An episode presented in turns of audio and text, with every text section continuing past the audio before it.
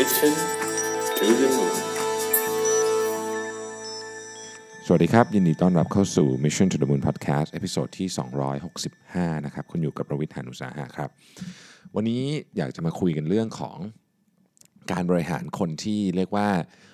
ไม่มีระเบียบสุดๆเลยนะครับ disorganized มากๆเนี่ยจะทำยังไงดีนะครับบางทีเราก็จะมีเพื่อนร่วมงานหรือลูกน้องที่เป็นแบบนี้นะครับ ผมเอาบทความมาจาก How to manage someone who is totally disorganized นะครับ ซึ่งเป็นบทความที่ publish ใน Harvard Business Review สิ้นปีที่ผ่านมานี้เองนะฮะ 31 ธันวาคมนะครับ ก็ต้องบอกว่าอย่างนี้ฮะ คือหลายท่านก็อาจจะเคยมีประสบการณ์การทำงานกับคนที่ disorganized มาคำว่า disorganized นี่แปลว่าอะไร คือ disorganized เล็ก ๆ ก็คืออาจจะแบบโต๊ะแบบเละเทะสุด ๆ อะไรเงี้ยนะครับ ซึ่งอันนี้ผมว่าไม่ใช่ปัญหาใหญ่ นะคือผมเองก็ไม่ใช่คนโตะที่มีระเบียบเรียบร้อย แล้วก็คนที่เก่งสุดๆของผมหลายคนนี่นะครับก็เป็นคนที่แบบโตแบบเข้าไปแล้วแบบเฮ้ยหาของเจอได้ไงนะฮะจนกระทั่งถึงเรื่องที่มันใหญ่ขึ้น เช่น เฮ้ย prioritize งานไม่ได้นะครับ มีงานหลายอย่างแต่ prioritize ไม่เป็น อันนี้ก็เป็นหนึ่งในสัญญาณของการ disorganize เนาะ หนักกว่านั้นก็คือทำงานแบบเสร็จอะแต่โอ้โห ด้วยความโกลาหลมาก ๆ คือเรียกว่าคือ ถ้าสมมติว่าเป็นคนเข้าไปทำทำกับข้าวในครัวนี่คือคือคืออาหารออกมาเป็นจานนะแต่ครัวนี่คือแบบเละสุดๆเลยนึกออกไหมอารมณ์แบบนั้นนะฮะหรือว่าหนักกว่านั้นก็คือทำงานโกลาหลไม่พอแต่ว่าเดทไลน์ไม่ทันด้วยนะครับแล้วก็ไม่สามารถคอมมูนิเคตความช่วยเหลือหรือความต้องการหรือแม้แต่ว่างานจะเสร็จเมื่อไหร่เนี่ยให้กับคนอื่นทราบได้ ซึ่งทำให้งานของคนอื่นเขารวนไปหมด อันนี้เป็น สัญญาสัญญาณนะของของการเป็น disorganized นะครับซึ่งต้องบอกก่อนว่าเราต้องมาดูว่าจริง ๆ แล้วเนี่ยปัญหามันเกิดขึ้นจากอะไร แล้วก็เราจะได้แก้แก้แก้ไขได้ถูกทางนะครับ อันดับแรกเนี่ยต้องเริ่มจากเข้าใจถึงขนาดของปัญหาก่อนนะครับเขาบอกว่าต้อง reflect on the size of the problem นะก็คือว่าต้องลองดูว่าเฮ้ยปัญหาจริงๆเนี่ยมันใหญ่ขนาดไหนนะครับ หรือว่ามันเป็นแค่ เขาทำงานแบบไม่ถูกใจเราเท่านั้นเอง เพราะว่าหลายคนมีวิธีการทำงานหลายแบบนะเราอาจจะเป็นคนที่เจ้าระเบียบมากๆ โดยที่เราอาจจะไม่รู้ตัวด้วยซ้ำเนี่ยนะฮะเราเห็นกระดาษหรืออะไรที่มันกองๆเนี่ยเราก็จะรู้สึกเฮ้ยแบบทำไมถึงทำงานแบบนี้ ในความเป็นจริงเนี่ยต้องมาดูว่าเอ๊ะมันเป็นแค่โต๊ะที่จัดไม่เรียบร้อยนะครับหรือมันเป็นเฮ้ยส่งงานไม่ทันมิสเดดไลน์หรือแบบเฮ้ยเข้าประชุมสายตลอด เพราะว่าแต่ละเลเวลของของการ disorganize เนี่ยมันต้องถูกจัดการไม่เหมือนกันนะครับ คำถามที่เราควรจะถามตัวเองก็คือว่าเฮ้ยความไม่เป็นระเบียบของคนคนนี้เนี่ยมันสร้างผลที่เป็นลบหรือเปล่านะครับหรือว่ามันเป็นแค่เฮ้ยวิธีการทำงานที่แตกต่างกันออกไปนะครับ ถ้าเกิดว่าเขาเป็นเรารู้สึกว่าเขาไม่มีระเบียบอะแต่ว่าเขาพึ่งพาได้เสมอคือ reliable มาก ๆ ก็ควรจะหยุดแค่นั้นก็คือไม่ควรจะไปต่อแยอะไรต่อนะครับ เพราะบางทีเนี่ยแค่แค่การที่ ที่เขาอาจจะไม่ได้ทำงานในวิธีของคุณ หรือคุณรู้สึกว่าวิธีการทำงานเขาไม่เรียบร้อยเนี่ยบางทีมันไม่ได้เป็นประเด็นอะไรนักหนา มันเป็นแค่สไตล์การทำงานที่แตกต่างกัน เพราะฉะนั้นต้องดูว่ามันเป็นเรื่องที่ negotiable หรือ non negotiable ถ้ามันเป็นเรื่องที่ negotiable ได้นะครับเรื่องที่แบบข้อจัดเอกสารไม่ถูกใจเราเอกสารมาสุ่มๆกันไว้ทำไมถึงไม่จัดเข้าแฟ้มหน้าอะไรเงี้ยเรื่องพวกนี้ก็เขาอาจจะต้องปล่อยไปนะครับเขาอาจจะมีซิสเต็มที่แตกต่างจากเราอย่างแรงมากก็ได้นะฮะอันที่สองคือ ต้องมี empathy อะเนี่ยคือก็คือคำว่า empathy เนี่ยนะครับ คือว่าเราเข้าใจไหมว่าต้นเหตุของปัญหามันเกิดขึ้นจากอะไรเนี่ยเราเราเราพยายามหาต้นเหตุของปัญหาไหมหรือว่าเราดูแค่ผลว่าเราไม่ชอบแบบเนี้ยเราก็เลยฉันไม่ชอบวิธีนี้นะฮะในหลายครั้งเนี่ยเราจะพบว่าหลายคนเนี่ยจริง ๆ เขาต้องพยายามอย่างหนักมากเลยนะ ที่จะ productive ได้ขนาดนี้ นะครับโดยคอสของมันอาจจะเป็นเรื่องของการ disorganize นี่แหละ เช่น บางคนเนี่ยเป็นโรคสมาธิสั้นนะครับซึ่งซึ่งการที่จะ organize ทุกอย่างเป๊ะๆเนี่ยมัน challenging มากๆนะดังนั้นเนี่ยเวลาจะคุยกับทีมคุยกับลูกน้องในประเด็นนี้เนี่ยต้องเข้าใจว่าคนเราถูกสร้างมาไม่เหมือนกัน บางสิ่งบางอย่างที่มันง่ายสำหรับคุณมากๆ เช่น การจัดแฟ้มนะฮะมันอาจจะยากสำหรับคนอื่นก็ได้นะครับ เนี่ยคือความเป็นมนุษย์นะครับเราก็ไม่ perfect เพราะฉะนั้นเราก็คงไม่ได้ expect ให้อีกคนหนึ่ง perfect เช่นกันนะครับข้อที่3ฮะเรื่องแบบนี้ต้องคุยนะฮะยังไงการคุยก็ถือเป็นวิธีการสื่อสารที่ที่ดีที่สุดอยู่แล้วนะครับเพราะฉะนั้นก็ต้องคุยกันนะเอ่อต้องคุยว่าเอ๊ะสิ่งที่คุณทำสมมุติในกรณีที่ความไร้ระเบียบของคนเนี้ยมันเริ่มส่งผลกระทบต่อ ประสิทธิภาพของทีม ก็ต้องบอกเขาว่าเฮ้ยสิ่งที่คุณทำเนี่ยมันส่งผลกระทบต่อประสิทธิภาพของทีมนะนะครับ แล้วก็ผลของการ disorganize ของเขาเช่น สมมุติว่าเขาไม่สามารถส่งงานตามเดทไลน์ได้นะฮะเราก็อาจจะส่งงาลูกค้าไม่ทันนะครับ เสีย account นี้ไปนะครับ หรือว่าโอ้โหไปทำแผนกอื่นที่เขาต้องทำงานต่อเนี่ยโอ้โหต้องแบบวุ่นวายมากเพราะว่าไอ้คนนี้ส่งงานมาช้าแล้วก็เหลือเวลาน้อยนะครับ หรือ ความไม่เรียบร้อยของตัวงานเองเนี่ยคืออาจจะส่งทันแต่แบบเฮ้ยงานมันลวกมาก มันมันทำให้ลูกค้าไม่พอใจ อะไรอย่างนี้เป็นต้นทำให้บริษัทเราดูไม่ professional นะฮะคือยกตัวอย่างนะมันจะมีคนบางคนที่สมมติว่าเราบอกว่า deadline คือวันนี้ สมมติเราพูดว่า deadline คือวันนี้เนี่ยก็ส่งวันนี้แต่ส่งแบบห้าทุ่มสี่สิบห้านาทีของวันนี้นะฮะ มีนะมีคนแบบนี้แล้วก็ระหว่างนั้นถามอะไรไปก็ไม่ตอบเนี่ยคือไม่มีการ communicate เลย เพราะฉะนั้นเราต้องเราต้องคุยคือคือเวลาเกิดอะไรขึ้นเราก็ต้องไปคุยแล้วเราก็ต้องก็ต้องสื่อสารกันแล้วก็ต้องพยายามเอาเอาข้อมูลจากเขาด้วยนะคือต้องให้เขาสื่อสารกลับมาด้วยนะครับยกตัวอย่างเช่นในกรณีของคนที่ส่งงาน 11โมง45 5ทุ่ม45 ของวันที่เป็น deadline เนี่ยเราก็ต้องอาจจะบอกว่าเฮ้ยถ้าเกิด deadline เนี่ยคือวันอาทิตย์5ทุ่ม45เนี่ยช่วยส่งมาให้พี่ดูก่อนได้ไหมว่าเป็นสักวันศุกร์เพราะว่า เพราะว่าเผื่อจะต้องรีวิวกัน แล้วเผื่อจะได้แก้ไขทัน เพราะว่าถ้า deadline ที่ต้องส่งให้ให้ลูกค้าคือวันอาทิตย์อย่างเงี้ย ก็ขอดูก่อนเผื่อจะรีวิวกัน ไม่ใช่ว่าแบบเฮ้ยอยู่ดีคุณส่งงานตุ้มเลยเดทไลน์เลย แล้วก็ทำอะไรตอนนั้นก็ไม่ทันแล้วนะครับ ในฐานะคนที่บริหารจัดการทีมเนี่ยคุณพูดเรื่องนี้ได้นะ มันเป็นเรื่องที่อยู่ในโคปของของสิ่งที่ควรจะต้องพูดอยู่แล้วนะครับ ข้อที่4ฮะอันนี้อันนี้ผมชอบแม่ คนที่เป็นหัวหน้างานที่ organize มากๆ คือสามารถบริหารจัดการทัสต่างๆ เข้าใจเรื่องเดทไลน์อะไรได้เป็นอย่างดีเนี่ยต้องหรือควรที่จะพยายามเล่าเรื่องนี้ให้คนอื่นฟัง share best practice นะฮะคืออย่างเอาอย่างอย่างผมผมก็ไม่ได้เป็นคนที่ organize อะไรมากมาย แต่ว่าสิ่งหนึ่งที่ผมรู้สึกว่าผมได้เรียนรู้มาในช่วงหลังๆมาเนี่ยก็คือการทำ time boxing นะการบริหารจัดการเวลา ผมก็เอาเนี้ยไปเล่าให้ทีมงานฟังนะครับ แต่ว่าไม่ได้ไม่ได้บอกว่าคุณต้องทำแบบผมนะเพราะแต่ละคนเนี่ยอย่างที่บอกฮะออกแบบมาไม่เหมือนกัน แต่ว่าเล่าให้ฟังอะว่าผมทำแบบนี้ วิธีการคิดของการทำ time boxing ของผมเนี่ยคืออะไรนะครับทำยังไงทำแล้วเนี่ยเจอข้อดีข้อเสียยังไงเจออุปสรรคยังไงบ้างนะครับ เสร็จแล้วเนี่ยเอ่อเขาจะทำไม่ทำก็ก็ไม่เป็นไร เพราะว่าอย่างที่บอกมันเป็นเวของแต่ละคนเนี่ยทีนี้เนี่ยการแต่ว่าการเล่าให้ฟังว่าวิธีการการจัดการของคุณยังไงเนี่ย การจัดการแทสของคุณเป็นยังไงเนี่ยนะฮะมันช่วยนะ บางทีเรื่องที่เรารู้สึกว่าเออมันซิมเปิลมากเลยทุกคนคงใช้อยู่บางทีไม่นะครับ ผมยกตัวอย่างนะ ตอนนี้ผมไปเจอแอปอันหนึ่งชื่อ Dun D O N E Dun เป็นเป็นคล้ายๆกับ time tracking เป็นเป็น task tracking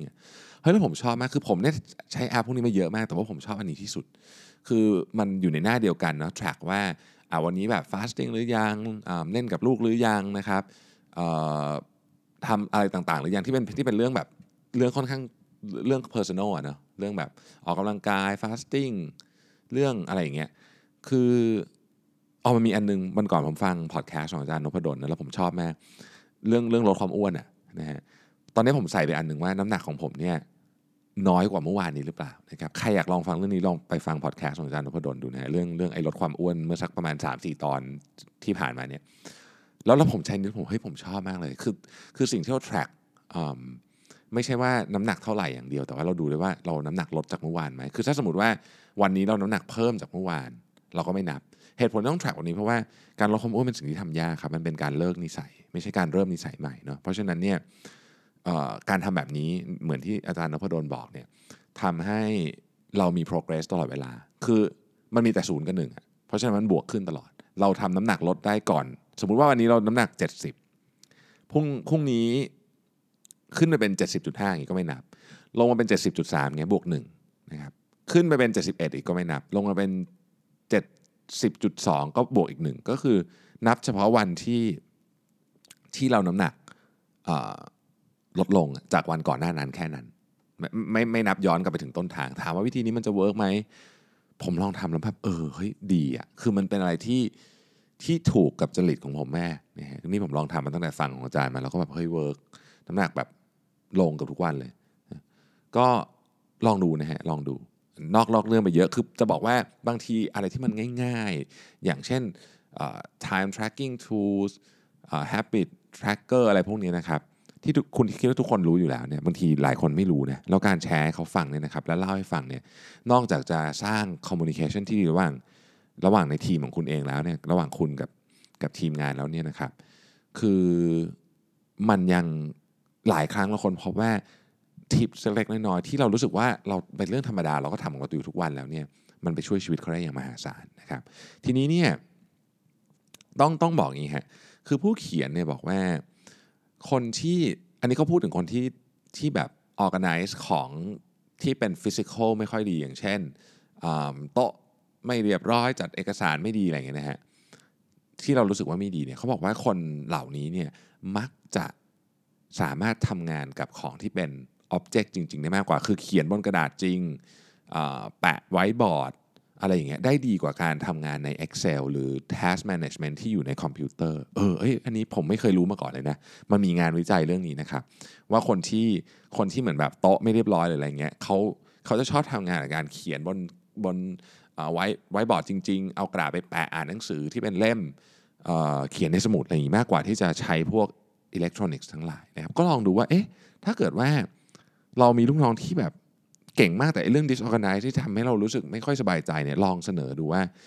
งานหลายอย่างของเขาเนี่ยลองมาทำโดยการใช้ใช้มือทำกับตาดีไหมคือคือคือหลายคนที่เป็นแบบนี้เนี่ยจะชอบการทำทำงานที่ใช้ hand eye coordination ลักษณะที่เป็น physical มากกว่าแบบนี้นะครับ ลองดูลองดูนะฮะ แต่ทั้งหมดทั้งมวลนี้นะครับขอเน้นคำว่าเป็น sharing นะ sharing ก็คือแบ่งปันนะครับ อย่าอย่าไปบังคับให้เขาทำนะคืออย่างที่บอกฮะแต่ละคนสร้างมาไม่เหมือนกันนะครับ อันที่5เนี่ยบอกว่าเอ๊ะการ disorganize ของการแล้วการไม่มีระเบียบของคุณเนี่ยนะเเช่นทำงานเสร็จแต่แบบโอ้โหเละปั่นป่วนไปหมดเนี่ยกว่าจะเสร็จเนี่ยนะครับ มันอาจจะไม่ดีต่อการเจริญเติบโตของของอาชีพการงานคุณก็ได้นะครับ ข้อ 5 คือ offer career advice นะอาจจะต้องบอกว่า เฮ้ยจริงๆแล้วเนี่ยคนที่ไม่จัดงานไม่จัดของให้เป็นระเบียบเรียบร้อยทำงานไม่มีระเบียบเนี่ยในที่สุดแล้วเนี่ยจะต้องทำงานจำนวนชั่วโมงเยอะกว่าคนอื่น คือมันต้องไปเอาอันนี้ก็หาไม่เจอเนี่ยก็หาไม่เจอเริ่มปุ๊บทำไปเอาเฮ้ยเรื่องเรื่องนี้ลืมทำต้องกลับมาทำใหม่ทำไปมีขั้นตอนทั้งหมด 10 ขั้นตอนทำไปถึง5แล้วอ้าวลืมทำขั้นตอนที่ 2 ต้องกลับมาเริ่มทำใหม่หมดมันเสียเวลา นะครับ เพราะฉะนั้นเนี่ยเราก็วิธีการพูดอันหนึ่งก็คือบอกว่าเฮ้ยจริง ๆ แล้วเนี่ยสิ่งที่สิ่งที่คุณทำเนี่ยคุณจะสามารถกลับบ้านไปใช้ชีวิตมีคุณภาพชีวิตที่ดีกว่านี้ได้ ถ้าเกิดว่าคุณเริ่มที่จะออกกันไนแล้วมันจะดีกับอาชีพการงานของคุณด้วยนะครับ เจ้านายใหญ่เดินมาเห็นก็รู้สึกเฮ้ยคนนี้แบบทำงานเรียบร้อยทุกอย่างแบบ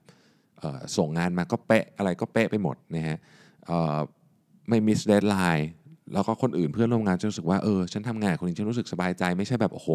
ทำงานกับนี่ทีไรเนี่ยคาดการณ์อะไรไม่ได้เลยไอ้นี่จะส่งมาเมื่อไหร่ก็ไม่รู้นะครับ ทุกอย่างมันดูแบบอีลุงตุงนังไปหมดเรียกว่าแบบทุกอย่างเป็น crisis and fire ไปหมดอย่างเงี้ยก็ก็เนื้อออกไหมเพื่อนร่วมงานเขาจะรู้สึกว่าแบบเฮ้ยคนนี้แบบทำงานด้วยแล้วโคตรเหนื่อยเลย อันเนี้ยคือคือประเด็นหนึ่งที่ผมคิดว่า พอพอยเอาไปแล้วเออคนก็จะคนที่แบบเขาไม่ค่อยมีระเบียบ ในการทำงานเขาจะคิดว่าเออจริงๆด้วย ถ้าเกิดเขามีระเบียบการทำงานมากขึ้นเนี่ยหนึ่งเขาได้มีชีวิตส่วนตัวเยอะขึ้นในเวลาเดียวกันเนี่ยเขาสามารถทำให้งานมันเสร็จเร็วขึ้นได้นะครับ ข้อที่ 2 ก็คือเขาไม่ไปกระทบกับ productivity ของคนอื่นด้วยนะครับ ข้อที่6เนี่ยหลายครั้งที่คนที่ disorganize มันมันมันมันพ่วงมากับความ ความไม่สามารถที่จะ priori- prioritize ของได้คือคือไม่รู้จะจัดลำดับความสำคัญของของไงดี ของที่ต้องทำนะครับดังนั้นสิ่งที่คุณในฐานะหัวหน้าสามารถช่วยเขาได้หรือแม้แต่เพื่อนร่วมงานสามารถช่วยได้เนี่ยคือ break down assignments คือลองลองแบ่ง assignment ให้เขาดู เพราะว่าบางทีเนี่ยอย่างที่บอกครับสิ่งที่เรารู้สึกว่าเราทำได้ ไม่ได้หมายความว่าคนอื่นเขาจะทำได้เหมือนกัน เพราะฉะนั้นถ้าเกิดว่าเรารู้สึกว่าเราอยากจะ break down assignment เนี่ยเเราต้องทำให้ดูครับว่าการ break down assignment แปลว่าอะไร งาน 1 ชิ้นมันสามารถแบ่งออกได้ยังไงบ้างนะครับยกตัวอย่างเอ่อเช่น สมมุติว่าเราจะเริ่มทำโปรเจกต์ด้วยกันเนาะทำโปรเจกต์ด้วยกันแล้วคนเนี้ยเขาต้อง manage โปรเจกต์เราก็อาจจะนั่งคุยกันตอนเริ่ม project ว่าโอเค project เนี้ยมันควรจะถูกแบ่งออกเป็นลักษณะแบบไหนนะครับควรจะมี milestone แบบไหนมี goal แบบไหนนะฮะแล้ว deliverables ในแต่ละ stage เป็นยังไงพูดง่ายๆก็คือช่วยกันคิดว่า project management เนี่ยมันจะถูกทำขึ้นมาได้ยังไงบ้างนะครับ ซึ่ง เรื่อง project management ผมเคยพูดไว้ใน episode ที่ 234 ค่อนข้างยาวเลย episode นั้นนะนะครับ ลองไปฟังได้ว่าการเรียงลำดับของการทำ project management เป็นยังไงนะครับ ข้อที่ 7 เป็นข้อสุดท้ายนะครับ ต้อง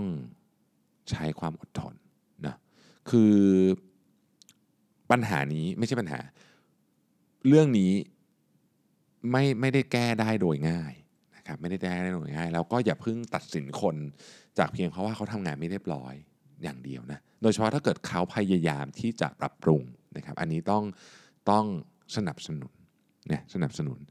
สนับสนุนยังไงนะครับ ก็เหมือนกับช่วยเป็นโค้ชให้ว่าเออเนี่ยงานของเขาเนี่ยมันจะสามารถออก a n i z e ได้มากกว่านี้ได้ยังไงนะครับ เมื่อเขาพยายามแล้วเขาทำสำเร็จหรือไม่สำเร็จก็ตามเนี่ยนะครับ ก็ต้องชื่นชมในความพยายามอย่างน้อยนะครับ แล้วก็เราจะเห็นว่าเรื่องพวกนี้จะค่อยๆ ปรับปรุงขึ้นเนี่ยคือจริงๆเนี่ยเวลาทำงานที่คนที่ทำงาน organize งานได้ดีเนี่ยนะครับมันเป็นประโยชน์กับทั้งทั้งตัวเจ้าตัวเองแล้วเป็นประโยชน์กับเพื่อนร่วมทีมเป็นประโยชน์กับทีมอื่นด้วยนะนะครับเพราะฉะนั้นก็ต้องพยายามหาทางนะฮะผมทบทวนอีกครั้งหนึ่งนะครับ มีทั้งหมดด้วยกัน 7 ข้อนะ เวลาเราทำงานรู้สึกว่าเจอเอ้ลูกน้องหรือแบบเพื่อนร่วมงานที่ไม่มีระเบียบเนี่ยจะทำยังไงนะครับหนึ่งต้องดูก่อนว่าขนาดของเรื่องมันใหญ่แค่ไหน ถ้าเขาแค่โต๊ะเล็กเฉยๆแต่งานเขานี่ดีมาก สามารถไว้ใจได้ก็ปล่อยผ่านนะครับ reflect on the size of the problem กันนิดหนึ่งนะครับสอง empathy ครับต้องพยายามหาจริงๆ ว่าต้นเหตุจริงเนี่ยมันเกิดขึ้นจากอะไร เพราะคนเราถูกสร้างมาไม่เหมือนกันนะครับสามคุยกัน talk to your employee นะครับคุยกัน 4แชร์ best practice นะครับคือสิ่งที่คุณทำแล้วคุณรู้สึกว่าเฮ้ยมันทำให้ชีวิตคุณ organize ได้เนี่ยลองเล่าให้คนอื่นฟังหน่อยนะครับ คุยกัน sharing นะขอเน้นว่า sharing นะครับไม่ต้องไปสั่งให้เขาทำนะครับข้อที่ 5 offer career advice นะก็ต้องพอยให้เขาเห็นว่าการที่เขา organize มากขึ้นเนี่ยอาจจะทำให้เขาเจริญเติบโตในหน้าที่การงานได้มากขึ้นนะฮะข้อที่ 6 คือ disorganization มันมา มันมาพร้อมกับหรือมา ด้วยสาเหตุของการไม่ไม่สามารถจัดความจัดลำดับความสำคัญของงานได้ อันนี้จะต้องช่วย break down assignments นะครับข้อที่ 7 คือต้องใจเย็นนะของพวกนี้ไม่ได้เปลี่ยนกันได้ง่ายๆ บางทีบางคนเป็นมาตลอดชีวิตนะจะมาเปลี่ยนกันใน 1-2 สัปดาห์ก็คงเป็นไปได้ยากนะครับ ต้องบอกว่างี้ฮะจริงๆเนี่ยส่วนตัวผมเป็นคนที่ไม่ค่อยมีระเบียบเท่าไหร่ โดยเฉพาะสมัยก่อนนะครับตอนนี้พยายามจะจัดระเบียบมากขึ้นในความเป็นจริงเนี่ยมันไม่ใช่แค่โต๊ะอย่างเดียวนะ ไปดูในโฟลเดอร์ก็ได้นะว่าเรามีระเบียบแค่ไหน ผมค้นพบว่าสิ่งหนึ่งที่ช่วยแม่สำหรับคนที่ไม่ค่อยมีระเบียบนะอันนี้พูดให้ฟังก็คือว่า สิ่งนี้ช่วยมากคือ อย่าทิ้งไว้แล้วเราจะจัดทีเดียวอันนี้ไม่เวิร์กคืออยากจะจัดอะไรต้องต้องทำไปเรื่อยๆนะครับคุณอาจจะจัดใหญ่สักครั้งหนึ่งเนาะคือหมายถึงว่า ถ้าตอนนี้มันเละอยู่นะฮะก็จัดสักทีหนึ่งแบบใหญ่ ๆ ไปเลยเนี่ยนะครับ เสร็จแล้วก็ หลังจากนั้นต้องทำทุกวัน คือต้องต้องทำทุกอย่างให้มันไม่มีไม่มีของตกค้างไว้เพราะของพวกนี้เป็นดินพ่อกหางหมูนะฮะโอเค ก็เป็นอันหนึ่งนะครับที่ผมเชื่อว่าอาจจะพบเจอได้ไม่ยากในที่ทำงานเราก็จะได้มี 7 วิธีการไปรับมือนะครับกับ คนที่เรารู้สึกว่าเฮ้ยทำไมเขาถึงทำงานไม่เป็นระเบียบเลยนะฮะเพื่อเราจะเข้าใจเขามากขึ้นและหลายครั้งนะเราจะพบว่าคนที่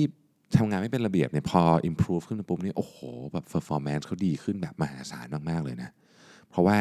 จุดนี้เป็นจุดอ่อนไงพอเป็นจุดอ่อนสำคัญเออใช้คำนี้คือคือเป็นเป็น critical weakness นะครับพอแก้ปุ๊บมันมันบางทีมันพลิกกลับมากลายเป็น strength ไปเลยก็ได้นะครับ โอเคนะครับ ก็หวังว่าจะได้ไอเดียจากพอดแคสต์อันนี้อ้าวโอยลืมเลย วันนี้ไม่มี Tech Monday นะครับเพื่อนคุณแม็กติดธุระด่วนมากๆ เมื่อกี้ประชุมมันเสร็จแล้วแกก็ออกไปเลยนะฮะก็เลยไม่ได้ทำ Tech Monday บอกว่าเออเดี๋ยวเดี๋ยวติดไว้ก่อนนะฮะเดี๋ยวจะมาทำมาหลังช่วงนี้คุณแม็กยุ่งๆนิดหนึ่งนะครับโอเค ก็ขอบคุณมากๆนะครับทุกท่านที่ติดตาม Mission to the Moon Podcast นะครับ Mission to the Moon Podcast ตอนนี้สามารถฟังได้หลายช่องทางนะฮะใน YouTube ก็มีนะครับใน SoundCloud นะครับ Podbean แล้วก็ Spotify ด้วยนะครับ Spotify เป็นเป็นช่องทางที่หลายคน inbox มานะบอกว่าเฮ้ยฟังง่ายชอบ อาจจะเป็นเพราะ คุ้นชินกับการใช้ Spotify อยู่แล้วก็ได้นะครับ ขอบคุณทุกท่านมากนะครับที่ติดตามแล้วเราพบกันใหม่ในวันพรุ่งนี้ครับ สวัสดีครับ